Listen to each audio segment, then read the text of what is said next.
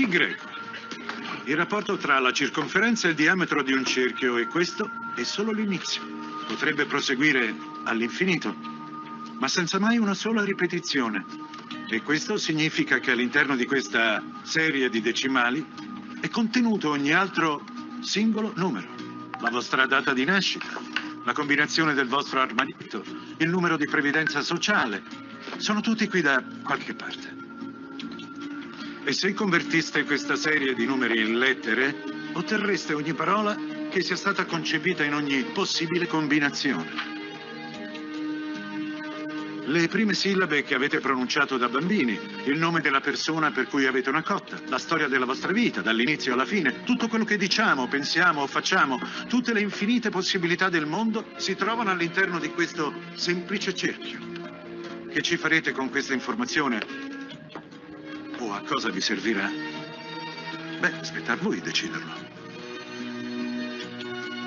Ora è interessante perché eh, il professore dice, eh, quando si guarda appunto a questa lavagna, che dentro il pi greco, dentro la, la successione dei, delle cifre decimali di pi greco, ci sono tutti i numeri. Questo credo che non, non, si sappia ancora esattamente, questa è la definizione di quello che eh, si chiama un numero normale, che contiene effettivamente dentro di sé praticamente eh, l'intera biblioteca dell'aritmetica. Pi greco eh, certamente è un numero complicato e quando i numeri sono così complicati, non è l'unico, per esempio anche il, il, numero E, che è la base dei logaritmi naturali, che probabilmente gli studenti studiano eh, nelle ultime classi, negli ultimi anni del liceo, anche lui ha eh, questa complicazione. In realtà eh, pi greco, eh, eh, anzitutto facciamo una piccola storia per cercare di capire da dove arriva. Eh, perché prima di tutto, prima di arrivare a, a, a, definire o a cercare di calcolare pi greco, eh, bisogna in qualche modo eh, capire appunto eh, la, la, sua carta d'identità, diciamo così. Ora eh, si è capito che eh, c'è qualche cosa che ha a che fare col cerchio. Eh, il professore ha detto nel film che eh, è il rapporto fra la lunghezza della circonferenza e eh, il raggio o il diametro, a seconda che si voglia, perché sono legati fra di loro. Eh, naturalmente il diametro è solo due volte il raggio. Eh, quindi uno eh, si può chiedere, ma per quale motivo questo rapporto dovrebbe essere sempre lo stesso? Se io prendo un cerchietto piccolo piccolo e faccio la circonferenza, cioè calcolo la circonferenza, poi la divido per il diametro, ottengo un numero. Se prendo però un cerchio grande grande e faccio la stessa cosa, prendo la circonferenza, la divido per, per il diametro, eh, cioè chi mi dice che quei due numeri debbano essere uguali? Potrebbe essere che mentre il cerchio piccolo piccolo eh, ovviamente eh, ha una grande curvatura e il cerchio grande grande ha invece una, eh, una curvatura al contrario, più, più, il cerchio si allarga, più eh, tra l'altro la circonferenza tende ad essere quasi come, eh, come una retta. Chi, la, chi, ce l'ha mai detto che eh, il rapporto fra la circonferenza e il diametro non cambia ed è sempre lo stesso per tutti i cerchi? Questa è una bella scoperta, tra l'altro. È una scoperta che eh, si fece nell'antichità, verso il IV secolo prima della nostra era.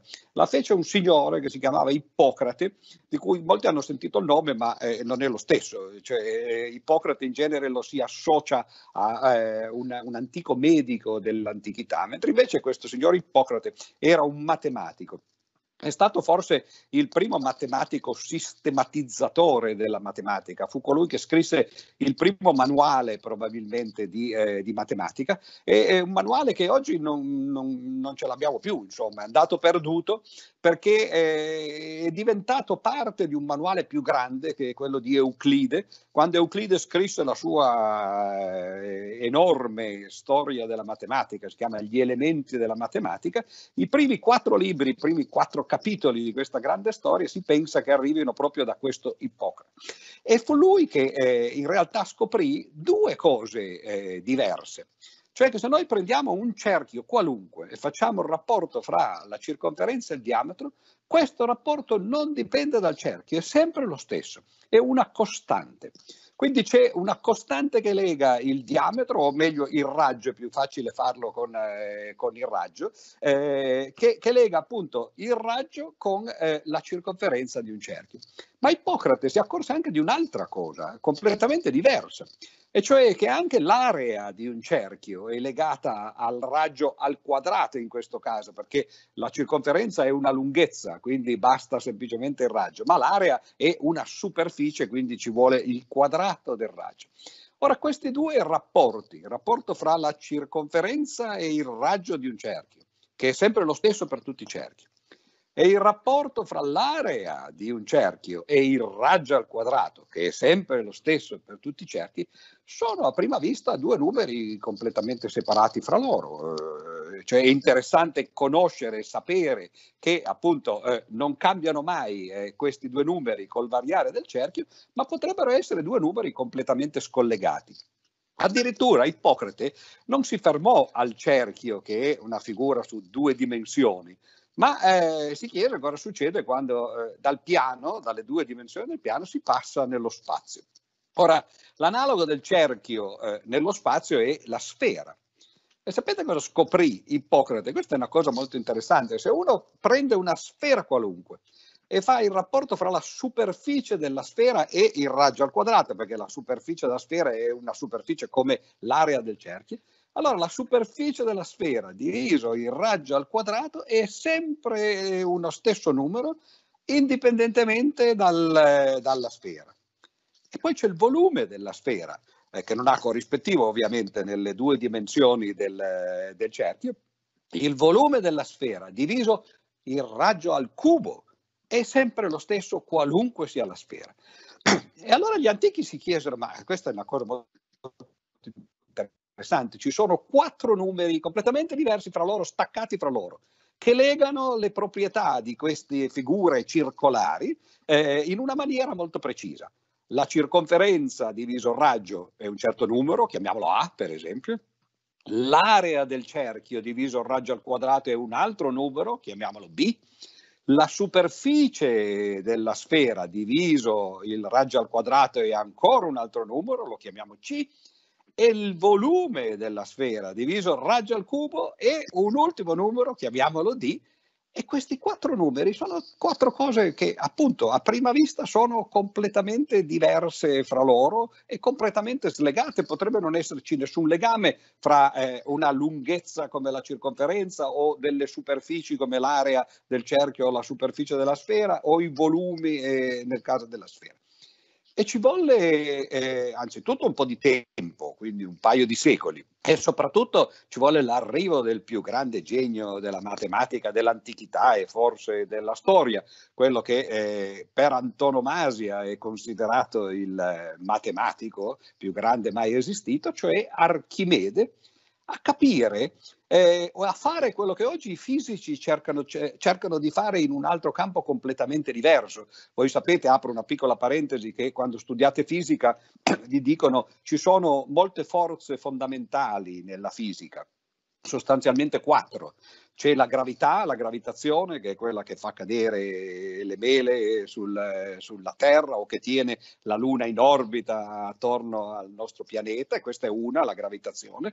Poi c'è l'elettromagnetismo, che è quello che ci permette tra l'altro di eh, vederci adesso, no? le onde elettromagnetiche, eh, ce ne sono tantissime di, di, vario genere, in particolare la luce visibile è parte di, eh, di queste onde elettromagnetiche, quindi eh, quotidianamente le eh, utilizziamo.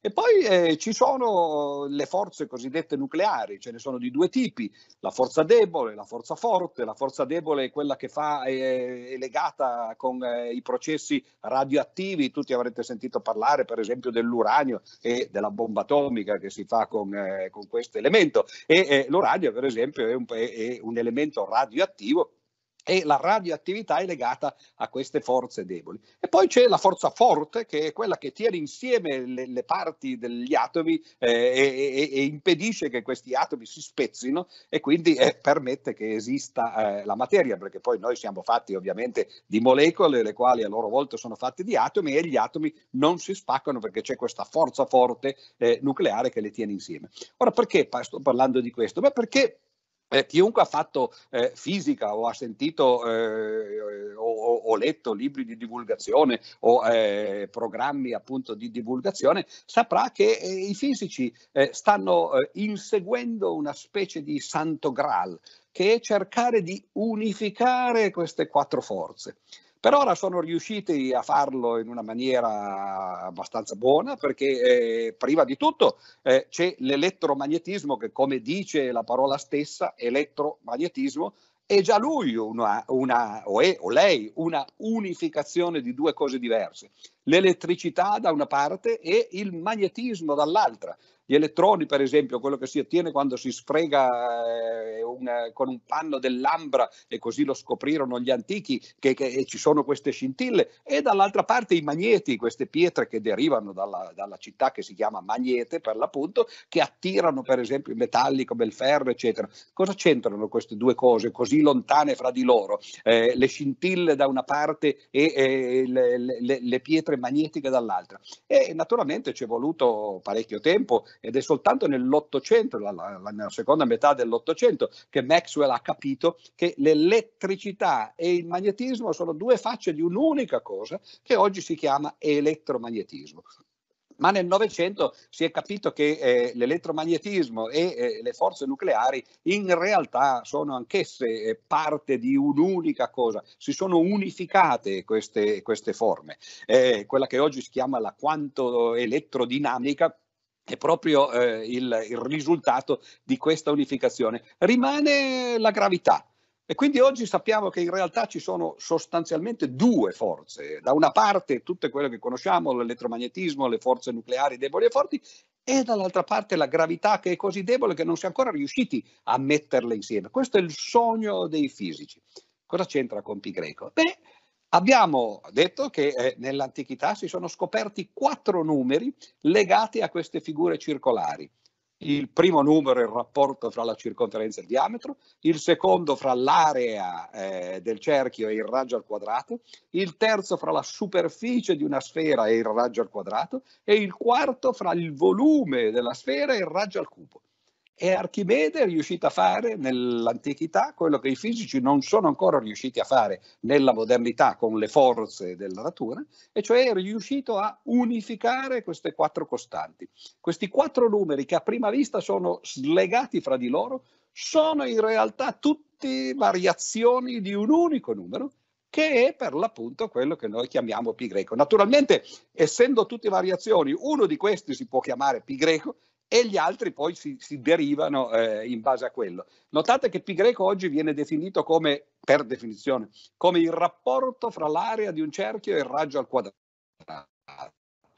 E infatti, se voi prendete la formula che vi insegnano a scuola, fin dalle, dalle medie probabilmente e sicuramente nelle superiori, qual è l'area di un cerchio? È pi greco r al quadrato, il che vuol dire che la costante che lega l'area e il raggio al quadrato in un cerchio si chiama pi greco. Perché la si chiama pi greco? Beh, anzitutto greco perché è, ovviamente è indicata con un simbolo dell'alfabeto greco, ma noi non lo usiamo l'alfabeto greco. E se fossimo in Grecia lo chiameremmo semplicemente pi, no? Però lo chiamiamo pi greco perché è un altro alfabeto. E però questo pi greco in realtà ci ricorda che c'è anche eh, eh, eh il perimetro, diciamo così, la circonferenza del cerchio. E se voi prendete la formula per la circonferenza del cerchio, che cos'è? Ci dice la circonferenza è due volte pi greco il raggio. Ed ecco perché eh, dicevo che è meglio non, eh, non parlare del diametro, bensì eh, del raggio, perché questo fa vedere che una volta che uno ha definito il pi greco come il rapporto fra l'area e il raggio quadrato, questa volta il rapporto fra la circonferenza e il raggio diventa 2 pi greco. E le altre formule le conoscete benissimo, la superficie della sfera è 4 volte greco r al quadrato e il volume della sfera è 4 terzi greco r al cubo. Cioè quelle quattro costanti, quei quattro numeri che in teoria potevano essere completamente diversi fra loro, Archimede ha scoperto che in realtà sono tutte variazioni di un unico numero e possiamo prenderne uno come principale e tutti gli altri li, li, li deriviamo e oggi noi prendiamo come principale il rapporto fra l'area e il raggio al quadrato. Questa è una cosa bellissima che fa capire anzitutto come eh, sia i matematici che i fisici, eh, in generale gli scienziati, eh, cercano questo, questa unificazione, cercano di vedere che cosa c'è di comune in fenomeni che a prima vista sembrano molto diversi. Nel caso della matematica sono a volte cose anche abbastanza semplici, infatti eh, queste cose risalgono a 2000 e più, 2500 quasi, ormai anni fa. Nel caso della fisica sono cose più complicate, ma è questo il, eh, il vero obiettivo della scienza, andare oltre le apparenze e capire che cose che a prima vista sembrano essere diverse in realtà quando uno scava in profondità eh, si accorge che eh, non sono esattamente uguali, però sono legate una con l'altra. Quindi eh, il motivo per cui pi greco è così importante nella matematica è proprio perché eh, la prima applicazione forse di questo grande principio di unificazione, mettere insieme cose diverse e Archimede riuscì a metterne insieme quattro addirittura completamente diverse e, e in effetti poi eh, il risultato si vede, cioè eh, il motivo per cui Archimede è ancora così famoso al giorno d'oggi è perché tutti coloro che vanno a scuola e che fanno appunto le medie o le superiori, queste formule le imparano poi eh, e se le ricordano o dovrebbero ricordarsele a memoria nel corso della loro vita. Questo eh, è interessante, non succede spesso che ci siano formule che poi rimangono eh, e diventano così importanti eh, da diventare patrimonio comune dell'umanità. Forse nella fisica l'unica che ha raggiunto questo, forse ce ne sono due, e che hanno raggiunto questo obiettivo sono, una è, è la, la, legge di Newton, F uguale a ma, eh, cioè il rapporto fra la forza e eh, l'accelerazione attraverso una costante che è quella della massa del, dell'oggetto che, eh, che si muove. E l'altra è quella famosa famosa, di, ancora più famosa forse, di Einstein, che è E uguale mc al quadrato. E questo di nuovo è una cosa molto interessante, ci fa vedere che due cose completamente diverse, cioè l'energia da una parte e la massa di un corpo dall'altra, sono in realtà la stessa cosa perché hanno un rapporto che è sempre lo stesso. Questo rapporto è un rapporto enorme, è il quadrato della velocità della luce. Pensate, la luce che è una velocità enorme, 300.000 km al secondo, se voi fate il quadrato di questa velocità, questo è un numero enorme e questo è il motivo per cui una piccola massa può produrre, perché viene moltiplicata per questo grande numero, una grande quantità di energia e lì c'è il segreto ovviamente della bomba atomica, cioè il fatto che una piccola massa di uranio o di plutonio o di materiali comunque radioattivi, eh, se trattati in maniera adeguata, possono appunto scatenare un'enorme energia. E, e queste sono fo- le formule che tutti ci ricordiamo, però le formule che ho citato prima, la circonferenza è due volte pi greco il raggio, l'area del cerchio è pi greco il raggio al quadrato e così via per la sfera, sono le formule che passano alla storia. Quindi il motivo per cui pi greco è importante, a parte le applicazioni che se poi vogliamo possiamo in qualche modo accennare, però sta proprio qui, è un motivo intellettuale. E il raggiungimento, o meglio l'apertura del sogno della storia della scienza, cioè far vedere che cose diverse, apparentemente diverse, in realtà poi sono la stessa cosa o comunque sono variazioni eh, di un unico tema, come si fa in musica d'altra parte, quando si prende un bel tema e si cominciano a fare variazioni su di esso eh, dicevo appunto che pi greco eh, è stato introdotto o scoperto appunto qua, come costante da Ippocrate verso 400 prima della nostra era, ma almeno un paio di secoli prima in Occidente e probabilmente altri quattro secoli prima, cioè verso l'Ottocento prima della nostra era in India, eh, ci fu già eh, qualcuno che scoprì l'infinito in matematica. Noi associamo questa scoperta a Pitagora o ai pitagorici, naturalmente non sappiamo nemmeno se Pitagora mai sia esistito, potrebbe essere un mito semplicemente. Comunque i pitagorici sicuramente ci sono, ci sono stati. Eh, Pitagora è vissuto verso il, il 500-600 prima della nostra era, ma in India un signore che si chiamava Baudayana, eh, che visse verso l'800 prima della nostra era, fece esattamente le stesse scoperte di Pitagora, quello che noi oggi chiamiamo il teorema di Pitagora, legato ai eh, triangoli rettangoli e ai quadrati costruiti sui loro lati, e da una parte e dall'altra parte la scoperta di quelle che vengono chiamate grandezze irrazionali.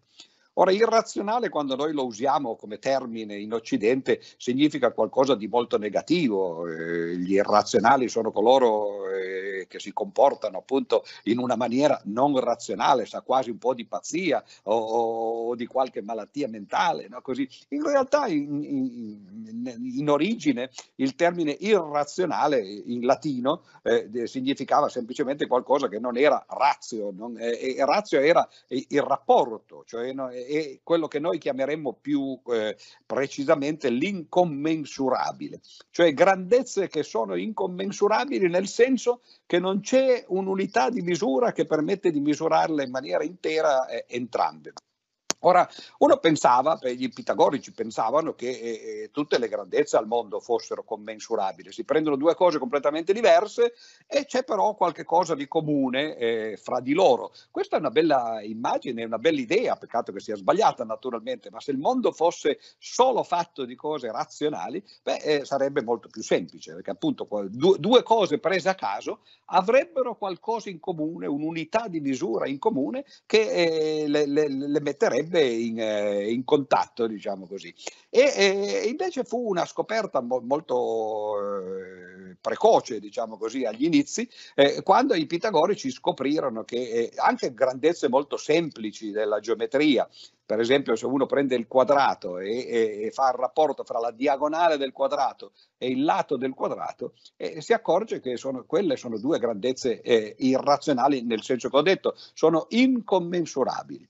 Cioè se uno disegna un quadrato e, e, con i suoi lati e la sua diagonale, poi prende una qualunque unità di misura, supponiamo che questa unità di misura misuri in, in una maniera intera il lato, per esempio ci sta 10 volte nel lato. E allora poi uno usa la stessa unità di misura per misurare la diagonale e si accorge che ci sta eh, 14 volte eh, per difetto e 15 per eccesso, ma, ma, ma c'è qualcosa in mezzo. E allora uno dice, vabbè, ho, preso una misura, un'unità di misura troppo grande, prendiamone una un po' più piccola. No? E, e, comunque la si prenda se questa unità di misura misura in maniera intera la diagonale, non misura al lato. E se misura al lato, non misura la diagonale. Notate, ho fatto prima un, un esempio, eh, un parallelo fra eh, la scoperta di Archimede e l'unificazione delle costanti delle figure circolari, il, il, cerchio e la sfera, da una parte, e eh, nella fisica l'unificazione delle forze. Beh, qui c'è un altro parallelo molto interessante, perché la scoperta Pitago, dei pitagorici, diciamo così, e di questo indiano Baudayana eh, qualche secolo prima, in realtà è una forma di quello che oggi viene chiamato il principio di indeterminazione. Eh, il principio di Heisenberg ci dice proprio quello, che ci sono delle grandezze eh, nella fisica, per esempio la posizione, la velocità o la quantità di moto di una particella, che non si possono misurare precisamente allo stesso tempo. Se io misuro precisamente la posizione di una particella, e allora non posso misurare la sua velocità. E se misuro precisamente la sua velocità, non posso misurare con la stessa eh, approssimazione eh, anche la sua posizione. Sono cose che in qualche modo stridono fra loro, non si riesce a metterle insieme e sono veramente indipendenti in un certo senso. E, e questo principio di indeterminazione, che è famosissimo, uno dei, dei principi più, più, noti della fisica moderna eh, e anche più caratteristici di quello che viene chiamata la meccanica quantistica, già in realtà è nascosto dentro l'esistenza degli irrazionali, perché anche lì c'è un principio di indeterminazione, non si può misurare allo stesso tempo due grandezze come, in maniera precisa, esatta, due grandezze come eh, il lato e la diagonale del quadrato. Ora, lo stesso vale eh, per tante altre figure, per esempio se prendiamo il pentagono regolare, anche lì eh, la diagonale del pentagono e il lato del pentagono non sono commensurabili, non si possono misurare con eh, la stessa unità di misura. Eh, quello è, è, un rapporto diverso, il, il, quello per il quadrato è la, la radice di 2, in questo caso è quello che si chiama, nel caso del pentagono, quello che si chiama la sezione aurea, però eh, a questo punto uno capisce che se anche già figure così semplici come il quadrato e il pentagono portano in sé il marchio dell'irrazionalità o dell'incommensurabilità, a maggior ragione delle figure molto più complesse come il cerchio. Perché dico più complesse? Perché il cerchio in fondo, se uno vuole, e qui mi sto avvicinando all'argomento che eh, chiedevi di trattare, il cerchio è praticamente un poligono con infiniti lati eh, di, di, di, lunghezza infinitesima, no? quindi contiene in sé il concetto di infinito perché ci sono infiniti lati e di infinitesimo perché la lunghezza di questi lati è piccolissima. No? E eh, allora si può immaginare che anche nel caso del cerchio il rapporto fra la circonferenza, il raggio o il diametro sia anch'esso irrazionale e così è. Però per dimostrarlo non è, cioè la, la, dimostrazione non è stata così facile, ci è voluto molto tempo, ci sono voluti millenni in realtà. La prima dimostrazione, mentre la dimostrazione dell'irrazionalità della radice di 2 o, o della sezione aurea, cioè del rapporto fra la diagonale del, la, e, e, il lato del quadrato in un caso e la diagonale e il lato del pentagono in un altro, si è dimostrato appunto 2500 anni fa e il fatto che il rapporto fra la circonferenza e il raggio fosse irrazionale, cioè non si potesse descrivere attraverso delle frazioni, e, e quello si è fatto nel 1700 circa, quindi insomma ci sono voluti millenni. E poi si è capito però molto di più, in realtà non è soltanto irrazionale, non c'è proprio modo di descriverlo eh, attraverso per esempio delle equazioni di cui poi questo numero sia soluzione. Quindi addirittura eh, pi greco si chiama eh, eh, trascendente, cioè mh, è un numero che, permette, che trascende le, le equazioni dell'algebra e quindi si chiama anche non algebrico. E poi ci sono questi numeri di cui eh, si parlava in, eh, in, quello spezzone cinematografico, che sono numeri ancora più complessi, cioè che dentro le loro cifre hanno addirittura tutta la, la, la biblioteca, tutta la libreria del, dei numeri eh, interi. E, e quello nel caso del pi greco si pensa che sia così, ma ancora non, non, non è stato dimostrato correttamente. No? Quindi eh, dentro, dentro il pi greco effettivamente c'è una gran quantità di informazioni e il fatto che le cifre cifre siano infinite forse è, è, è la proprietà più banale perché come abbiamo detto appunto eh, ce l'ha in comune con tanti numeri meno interessanti ma comunque pur sempre interessanti tipo la radice di 2 o eh, la sezione aurea.